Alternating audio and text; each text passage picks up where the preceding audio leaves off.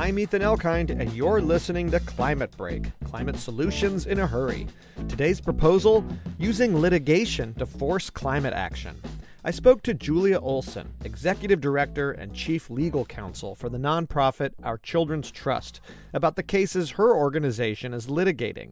Here is our full length conversation. Well, Julia, thanks so much for joining us on Climate Break. I'm excited to talk to you about uh, this case. So let me just start with the the case. Can you describe a bit of the, the background on it for people who aren't familiar with it? Juliana versus the United States is a case brought by 21 young Americans who are suing the federal government of the United States for the actions they have taken that causes the climate crisis. And they brought their case under the Fifth Amendment of the US Constitution to protect their rights to life, liberty, property, and equal protection of the law. And so, what's the the latest on the case now? Where where is it in the courts? So we had a, a two to one decision from the Ninth Circuit Court of Appeals that sent us back to the district court and told us that the plaintiffs hadn't met one prong of what's called a standing test. And in essence, the court said, you know, the way you framed your case, there's nothing that we, the court, can do about this to help you, even though you're having harms from climate change and the government's causing those harms. Our, our hands are tied. And so we went back to the district court to reframe the case a bit and really focus on the important declaration of constitutional rights that we're asking the judge to issue. And so we're waiting for a really big, important decision from Judge Aiken from the District Court of Oregon that we think and hope will allow the case to move forward to trial. And then uh, what's likely to happen? Let's say you get past this district court uh, standing issue, then what do you th- is it going to go to trial or do you expect more appeals? It's possible that the Biden administration could take the same type of extraordinary measures that the Trump administration took to try to stop the case from ever being heard at trial. We're hopeful that they will not do that and that they will follow the ordinary process of litigation and um, try the case you know bring bring their team to oregon and let's have this trial and get the evidence out so a judge can make a really informed decision. And so you filed this case it was under the obama administration correct when you first first brought it? And so you've been up against three different presidential administrations justice departments have you what what's the has there been any difference in terms of the justice department position on the case over those three three administrations we have been litigating this case for almost eight years under three different presidents. And the Department of Justice has basically defended the case similarly across all three administrations. And they've their goal has been to not let this case be heard at trial. Now, uh, President Biden has claims to be taking a different tack on climate and really doing everything in his power to turn things around, including by you know, not getting in the way of important climate litigation. And so we are hopeful that the Biden administration will just put on its case um, and treat this differently. But so far, they haven't shown that they're willing to shift their position in the case. Because the Biden administration, well, the Justice Department, which you know theoretically should be acting separately from the president, um, they could concede or settle, right? If I mean, they don't have to fight it. Is that right? That's right. And, you know, in, in lots of cases, like cases where the Department of Justice is a prosecutor, they should act separately from the president. But in this case, the Department of Justice, um, they're the attorneys for the people of the United States and they're defending the government, including the Office of the President and different departments, including the Department of Energy and the EPA. And so, really, the DOJ should be taking its instructions from the defendants and if the defendants say, if the office of the president says, we want to talk settlement, then the Department of Justice needs to do that. And we did have settlement negotiations, but they didn't go anywhere. So, um, well, hopefully that position will change as the case moves forward. And what is the ask? I mean, if you're successful in this case, what would be some of the remedies? Right.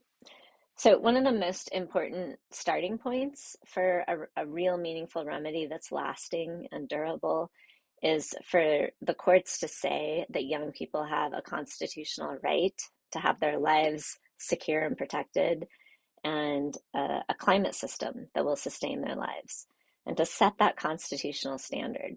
It's a bit like when the Supreme Court in Brown versus Board of Education said segregation is unconstitutional, right? That set the floor for conduct.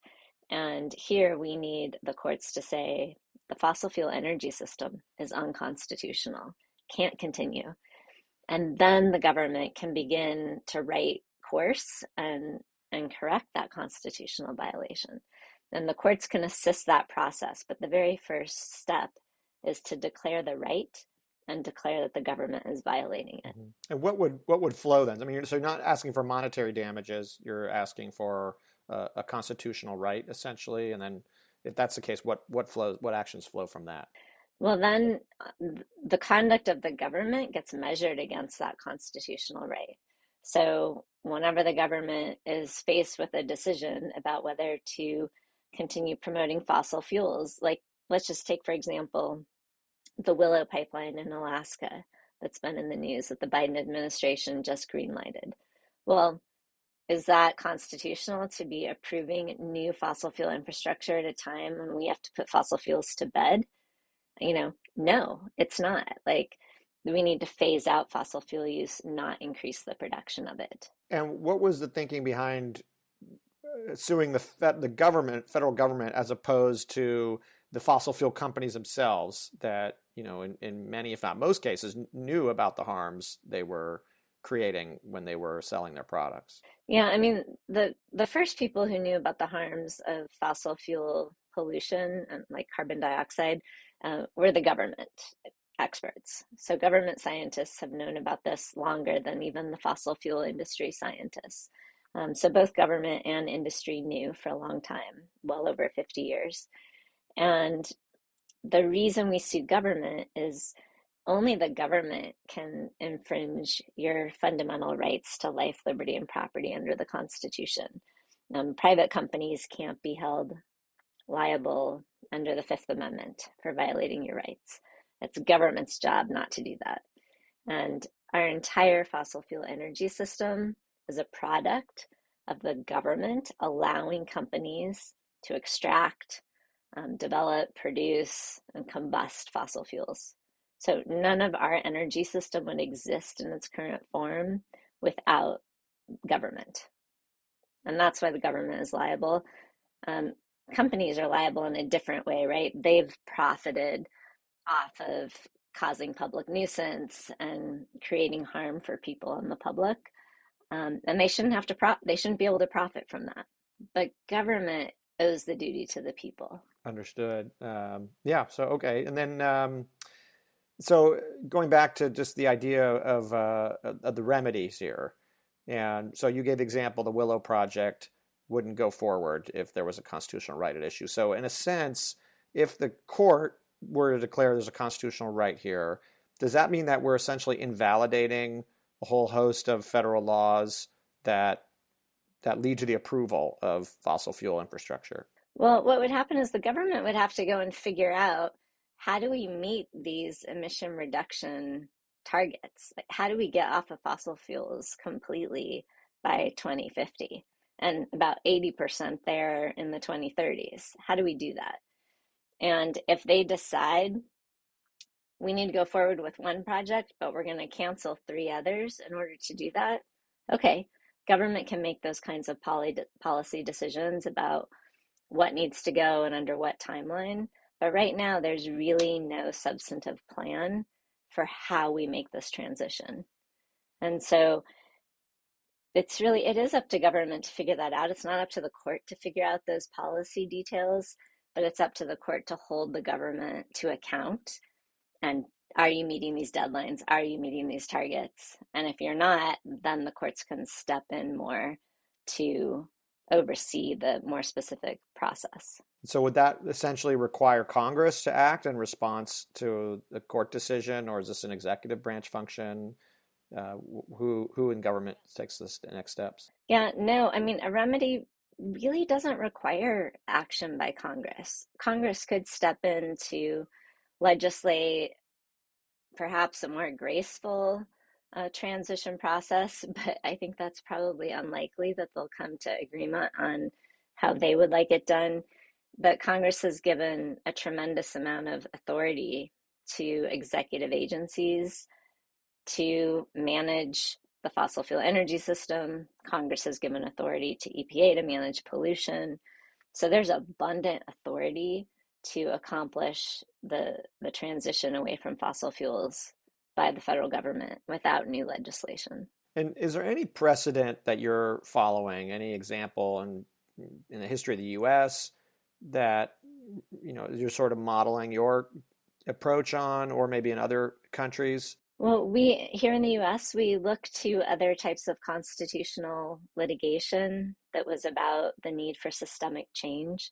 Uh, desegregation is a huge example, not just in schools, but in housing systems, for example. We also look to prison reform litigation, where uh, you know entire prison systems have been declared unconstitutional, like in California, and courts stepped in to give the state of California, for example, very specific deadlines and numeric targets to meet to bring that system into compliance with the constitutional standard. So, you know, we look at foster care systems, we look at a lot of different systems that, when they are mismanaged in a way that causes harm to people and violates rights, governments have to turn those systems around because the government's managing the system, right? And the same is true. I mean, the energy system is a much larger system, but it's a system and it can be changed. And unless courts tell the government you have to do this within a certain timeline to protect life and liberty, the government's not doing it on its own.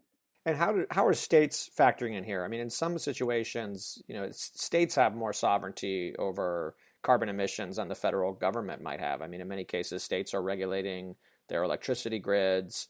Um, their local governments are regulating local land use and building codes.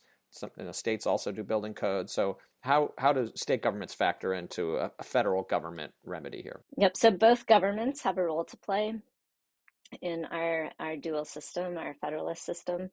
Um, the federal government has actually has sovereignty over the air. So that's been um, long declared by Congress and the U.S. Supreme Court that when it comes to our airshed, our national airshed, the US is sovereign. States, however, have a lot of control over fossil fuel production and use within their states. And, uh, you know, we have a case up in Montana that will go to trial in June. And it will be the first constitutional climate trial ever in the history of the United States. And in that case, the the claims are really about the state's energy policy. They have a policy in Montana that they're required to promote and develop to the maximum extent the fossil fuels in Montana. And so we're challenging that conduct.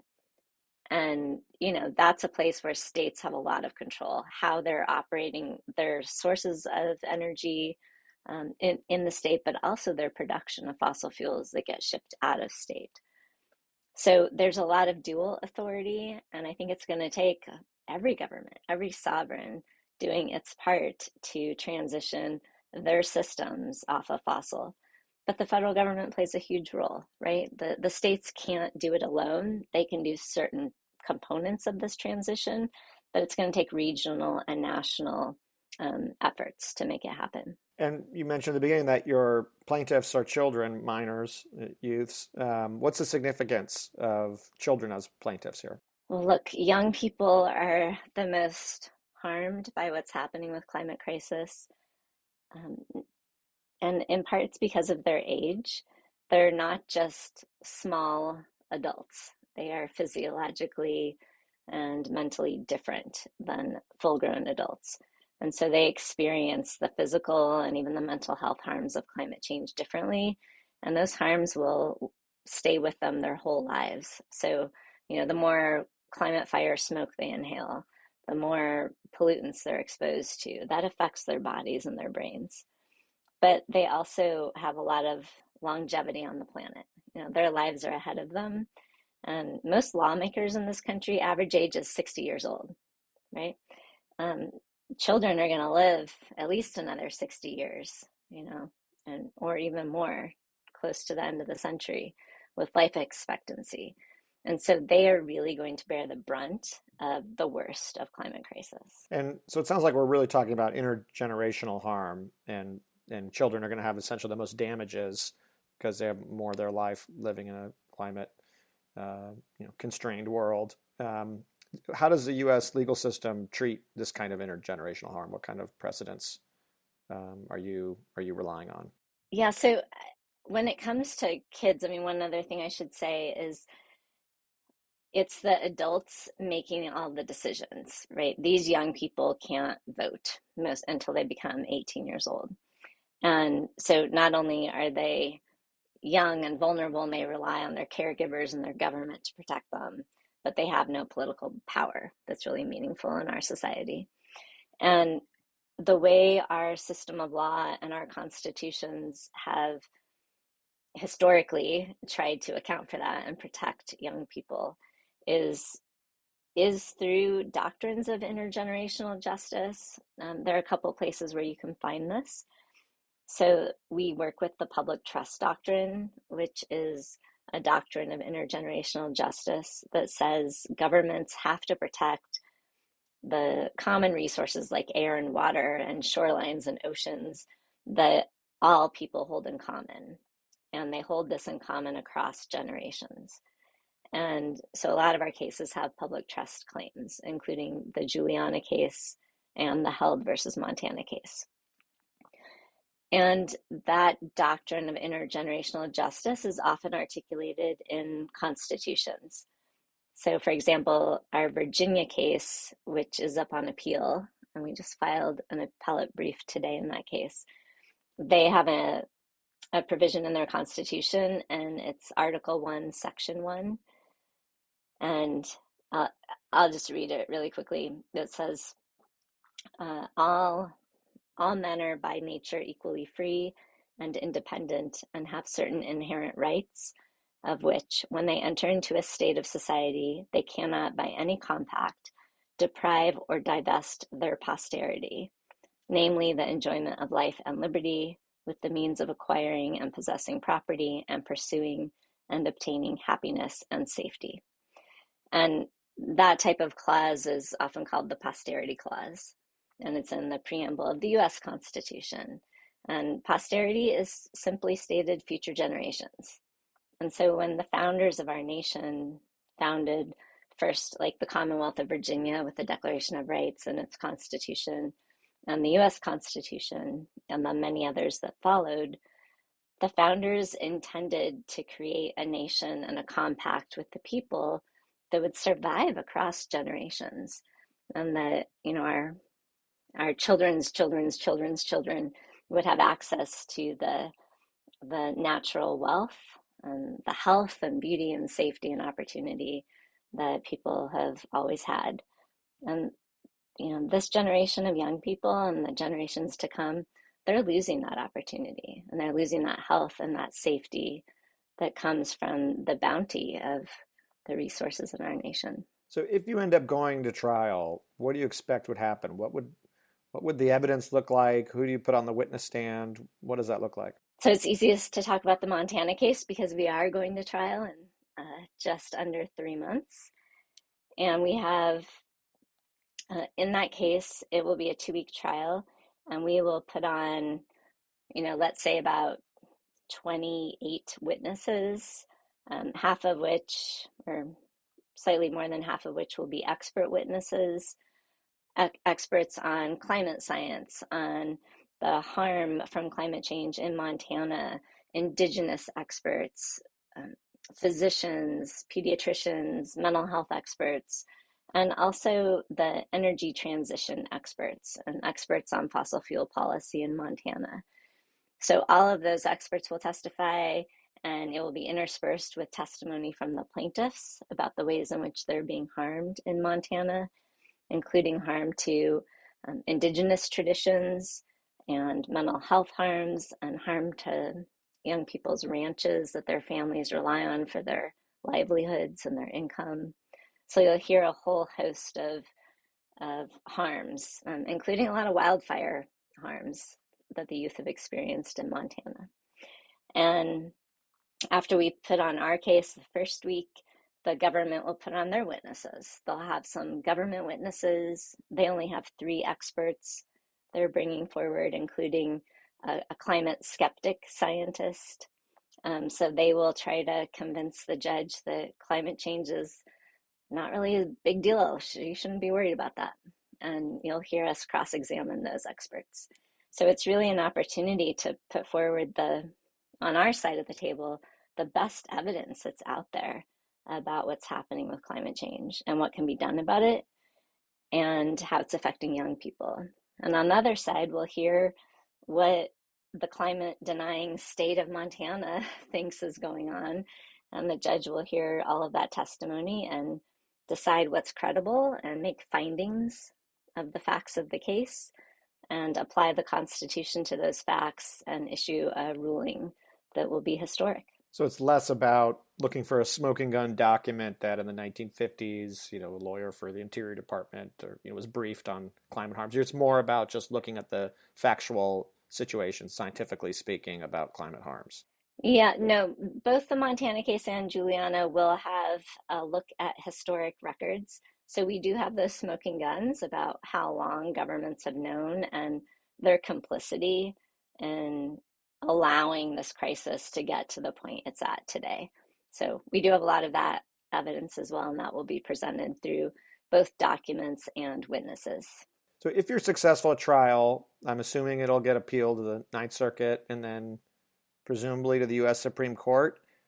Uh, not to get too far ahead, but doesn't it seem like you know for the courts to rule on something this transformative, economically speaking, uh, you know, environmentally speaking, otherwise, it's got to go to the Supreme Court. This court, present court, doesn't seem likely to uphold any any favorable verdict. I mean, does that does that sort of path sound right to you? And and if that's the case, I mean, what what happens next? In terms of Juliana, if we win at trial and the Biden administration is still in office, or another administration that is concerned about what's happening with climate crisis, they don't have to appeal the decision of the district court. They can choose to comply with it. So that's first off. Um, if they do appeal it to the Ninth Circuit, and we end up um, after that going up to the U.S. Supreme Court, I, I wouldn't prejudge one the composition of that court at the time we get there. to you know what the court would do with the case because we have always framed the Juliana case as a conservative case. It's a case that has a very thorough originalist analysis as well as a living constitution analysis. It is about the right to life of children, which appears to be something that the conservative side of the bench cares about deeply. And and it really is about the foundational values of that this country was founded upon. And on the other side of the table, you know, the the harm of our the economic harms, yeah, there are economic harms to one industry in particular. And that it's time for that industry to to move on and change and evolve. You know, we're we're still powering the country about close to 80% of our power is from this old form of fuel. You know, it's like if we were still using those computers that were the size of three city blocks instead of using our smartphones. You know, we're not stuck in old technology in all these other ways, but we are stuck in old energy technology. And we need to move to new energy technology. And I think you know, that kind of economic harm is not protected under the Constitution, but children's lives are protected under the Constitution. And I think the Supreme Court, even this court, can understand that. And why do you think courts are the right forum to, to bring a case like this? I mean, there are other avenues for, for the kind of change that you seek. Well, there's not actually any other body that can hear this kind of case. You know, we have three branches of government and only the courts are empowered to interpret the Constitution and declare the rights and, and declare if those rights have been violated. So that job lies exclusively with the courts. And that's why we're in the courts. And yeah, some people will say, well, why don't you go lobby Congress or go vote or um, march in the streets? And you know, young people throughout the climate movement over the course of decades, at least the last three decades, have been doing all of those things. And it has not gotten them very far. And and these young people, again, they can't vote. They don't have money to pay lobbyists. And they have been in Congress. They've testified at, you know, before proceedings. They've spoken at the United Nations like Greta Thunberg and Xiuhtezcatl Martinez. They've done all of these momentous things and the adults sort of pat them on the back and say good job keep coming and fundamentally they're not getting the transformative change that they need and that they deserve under the constitution. We did touch on earlier about cases against the fossil fuel companies for the economic damages. How do you sort of see these two litigation paths working together if at all? How, how do they how do they relate if people are you know kind of confused about different versions of climate litigation? I think they're complementary. They're very different in terms of what they seek at the end of the day um, in terms of the remedy in the case but the long-term goal is similar. The long-term goal is to move fossil fuels to the um, the history books and and have governments really you know act in the way they should. And I, so you know the core difference is the damages cases are seeking primarily monetary relief from the fossil fuel companies and a lot of those cases are about adaptation. So helping cities and states adjust to and pay for things like seawalls to protect the right, them from rising seas and other measures to protect communities. And and I think one goal of those cases is to, again, like divest the fossil fuel company of its profits and make them pay for the harm they've caused. that doesn't necessarily equate to the kind of swift transition off of fossil fuels that we need right now. So while we're holding those companies accountable through these damages cases, we also need governments to be mandating the transition more quickly than I think the damages cases are going to lead to. So it's, you know, they're they're both important and I think we need to be all hands on deck using all the tools that we have in terms of our civic responsibility and our litigation tools working in all three branches of government. You mentioned you've been at this for 8 years now on this case. Have there been any positive impacts even though you don't have a trial and a verdict and you know final appeal and all of that. Have there been any benefits of just bringing this case that you've discovered uh, over these eight years?